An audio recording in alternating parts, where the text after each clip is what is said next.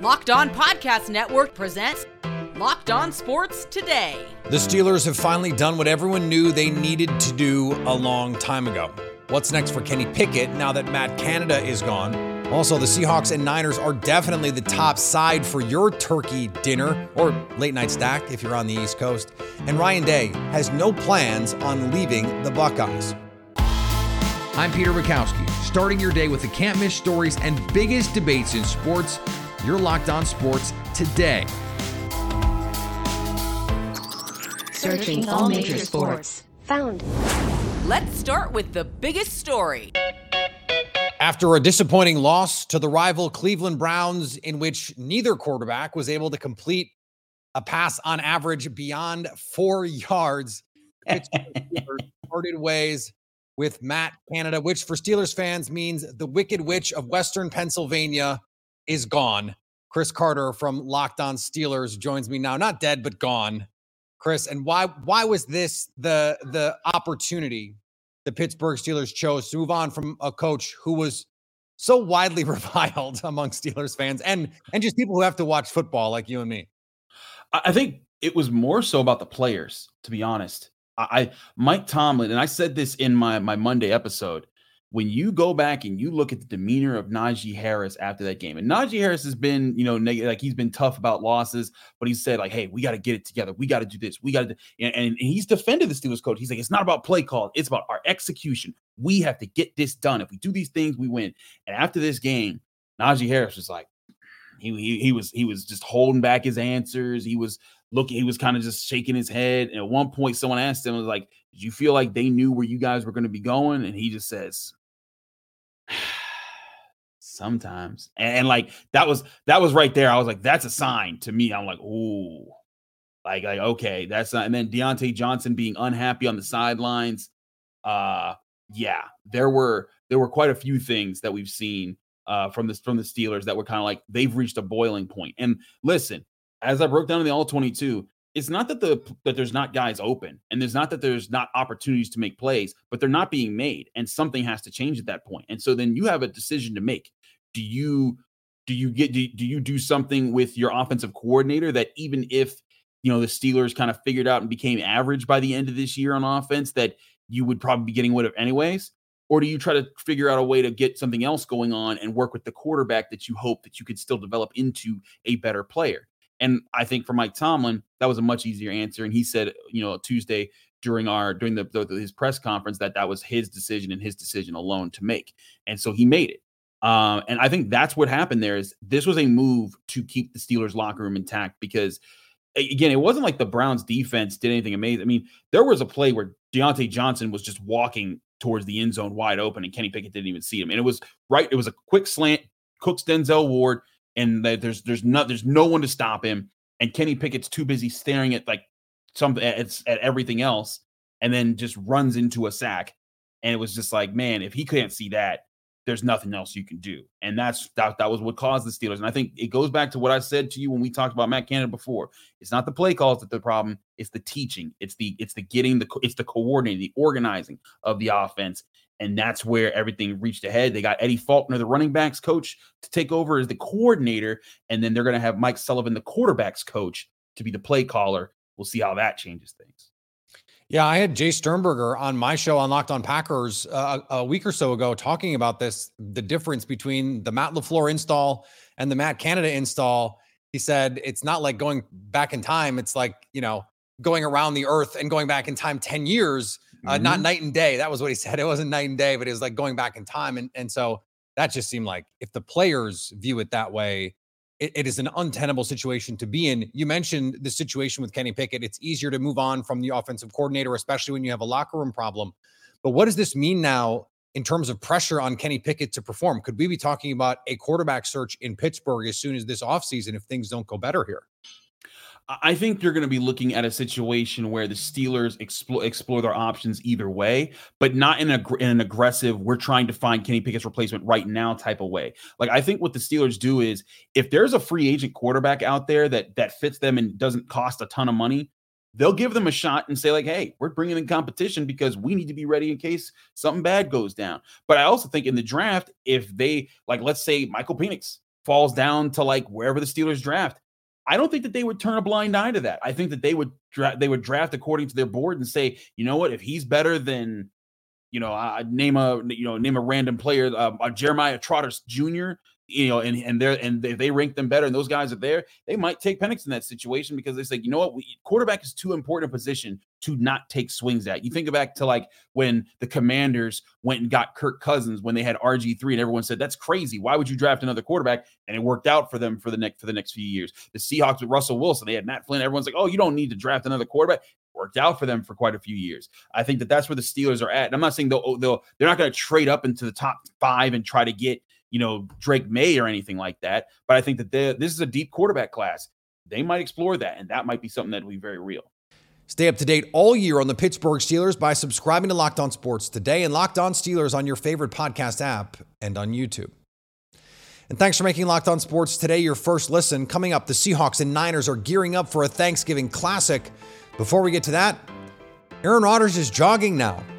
Uh, it might be yogging. It might be a soft J. I'm not really sure But apparently you just run. We're into the second half of the NFL season, and now is the best time to turn your sports knowledge into cash with FanDuel, America's number one sports book.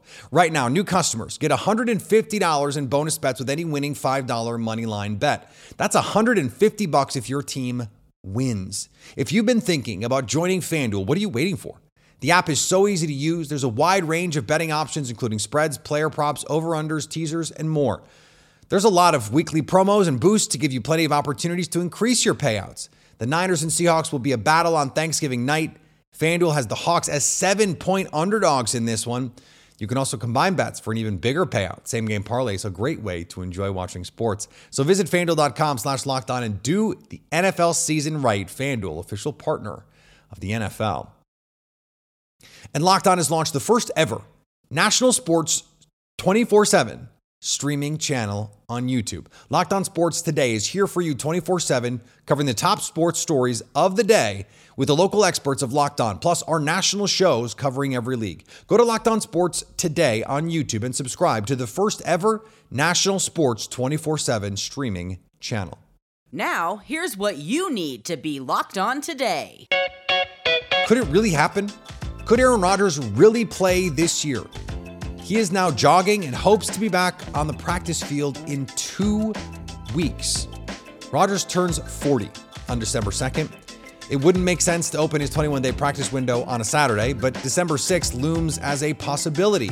That would give him three weeks to prepare for the Jets' December 24th game against the Washington Commanders, his unofficial target for a return. Of course, a stipulation for Rodgers' return is that the Jets are contending for a playoff spot, which looks even less likely than him returning fast from an Achilles tear. One day, after being told he was benched, former All Pro linebacker Shaquille Leonard received the surprising news he was being waived by the Indianapolis Colts on Tuesday. Leonard, a six year pro and three time All Pro selection, had the message hit him hard. Leonard said, I asked for a November meeting. I guess I got a November meeting. I guess you've got to be careful what you ask for, he said. Leonard and his coaches have been in constant communication lately about his diminished role in the Colts defense. It had been a much discussed subject after he had two back surgeries last season to address nerve issues that were impacting his lower body and limiting his explosiveness. Worth noting, later that day, video surfaced of Leonard handing out Thanksgiving turkeys to people in the Indianapolis area. Still a terrific guy, even if injuries have sapped the football player. The New Orleans Saints put wide receiver Michael Thomas on injured reserve Tuesday, the team announced. Thomas will miss at least four games with a knee injury and will be eligible to return for the Saints' Week 16 game against the LA Rams, that on December 21st. The move came one day after Saints coach Dennis Allen said injuries to Thomas and starting cornerback Marshon Lattimore will, quote, take time to heal. Both players were injured during the Saints' loss to the Minnesota Vikings in Week 10, adding injury to the L plus the insult. New Orleans signed wide receiver Marquez Callaway to the practice squad in the wake of the Thomas move. And Washington leapfrogs Florida State into that number four spot in the latest college football playoff rankings released Tuesday night after beating its third straight ranked opponent this past weekend. Probably going, what more do you want us to do? The top three remained unchanged. Georgia still number one, Ohio State and Michigan still in that 2 3 spot. The change in rankings is, speaking of adding insult to injury, Florida State, as they lost quarterback Jordan Travis to a lower leg injury. Probably a big reason why they fell down the rankings. And over in the association, the Hawks hosted the Pacers. A pretty wild basketball game transpired on Tuesday evening. It kind of captured uh, the national attention of the NBA world for a little while in the second half, in particular.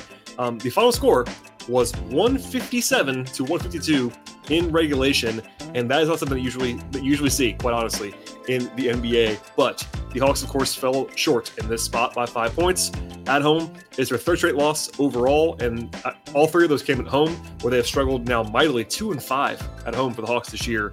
And this all but eliminates them for the in-season tournament. It's not official at this point, but certainly the Hawks have uh, maybe a 1% chance or less to emerge from the group as sort of a wild card contender. So, um, for me anyway, I'm assuming the Hawks are going to be done with regard to the in-season tournament at this point, which is unfortunate, of course.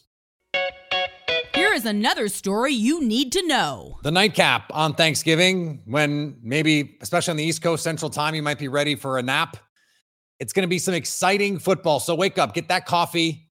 It's 49ers it is Seahawks in an NFC West showdown. Corbin Smith from Locked On Seahawks joins me now. And, Corbin, this is a game between two teams that have absolutely no love lost going back, what, a decade or more, multiple 49ers head coaches. These two teams always give us entertaining battles. How can the Seahawks get in this one and, and make it uh, a game where they can legitimately beat the 49ers?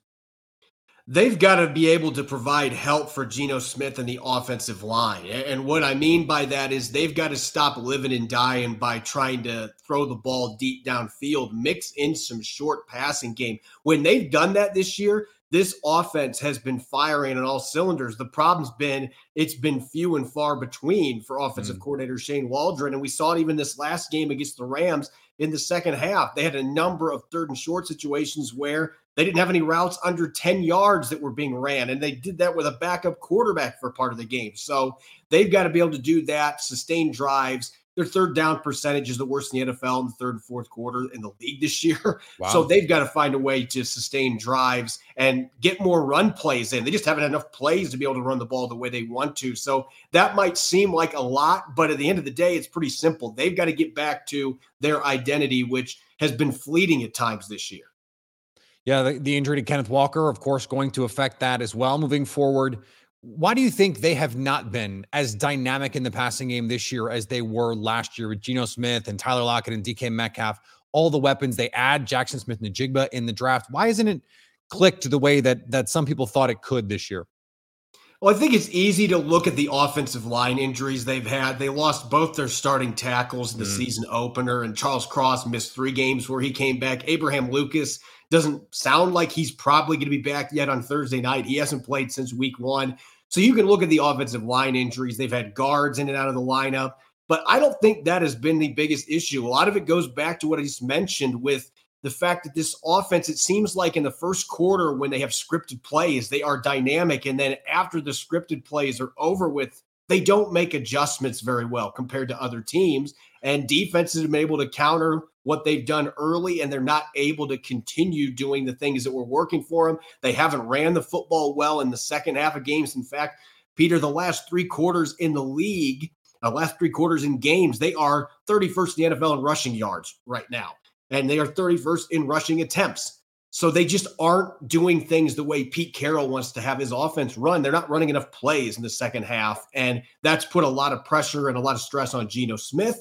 It's put more pressure on an offensive line that's not fully healthy. So I think it's kind of been a domino effect with all of that stuff. But it feels like it has been an issue adapting on offense more than anything.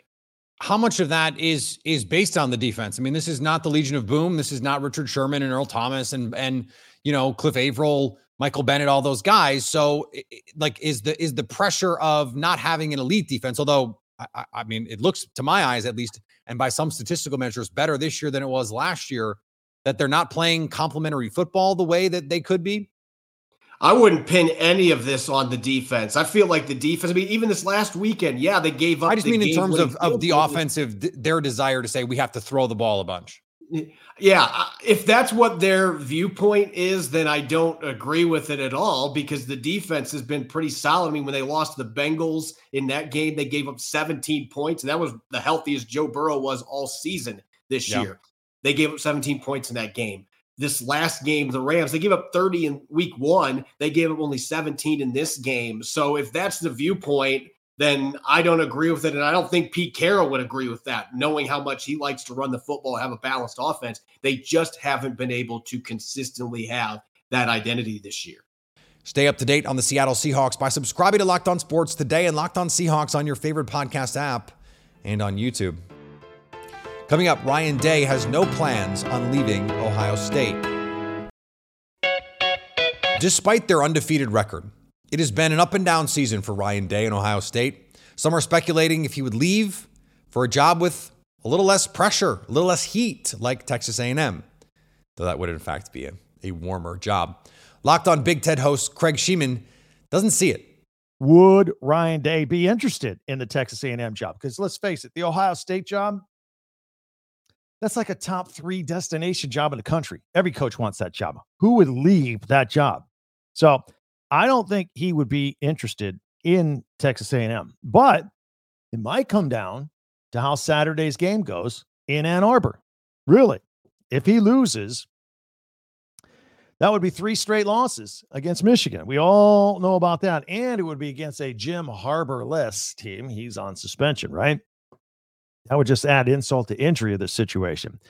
But again, I go back to the fact that Ryan Day has won 90% of his football games in five years since taking over for Urban Meyer. That is remarkable.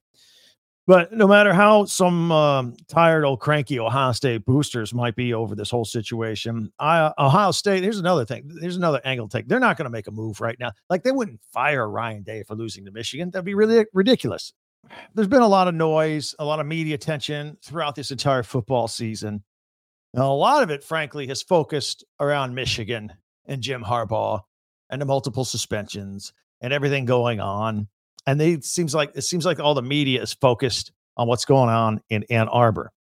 Then at Penn State at Happy Valley, they've had their problems and their complaints with their offense, and they fire an offensive coordinator, and they have a quarterback that doesn't throw downfield.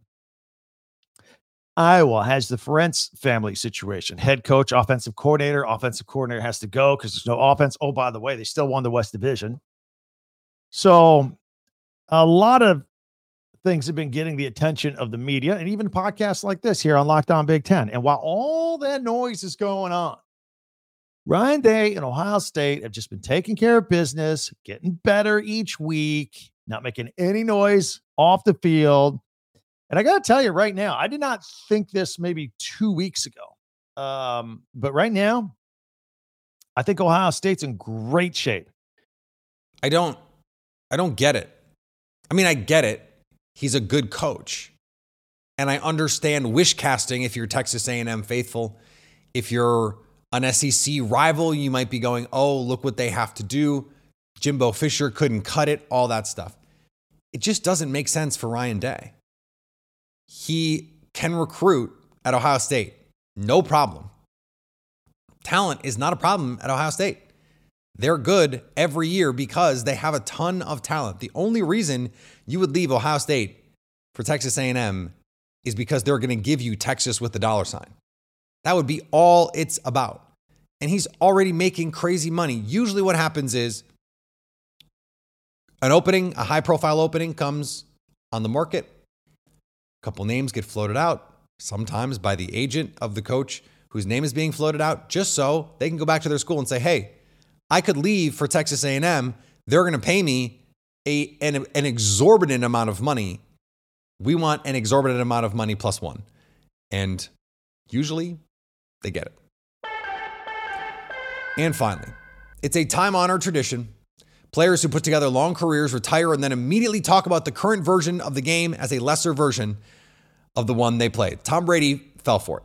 Speaking with Stephen A. Smith on his radio show, Brady said, I think there's a lot of mediocrity in today's NFL. I don't see the excellence that I saw in the past. I think the coaching isn't as good as it was. I don't think the, the development of young players is as good as it was. I don't think the schemes are as good as they were. Oh, oh, gotta run. Tom is over here telling me to get off his lawn. Sorry. Locked On has launched the first ever national sports 24 7 streaming channel on YouTube. Locked On Sports Today is here for you 24 7, covering the top stories in sports with the local experts of Locked On Plus, our national shows covering every league. Go to Locked On Sports Today on YouTube and subscribe to the first ever national sports 24 7 streaming channel. Coming up on the next Locked On Sports Today, what can we expect from week 12 in the NFL season? So, at least until tomorrow, stay locked on sports today.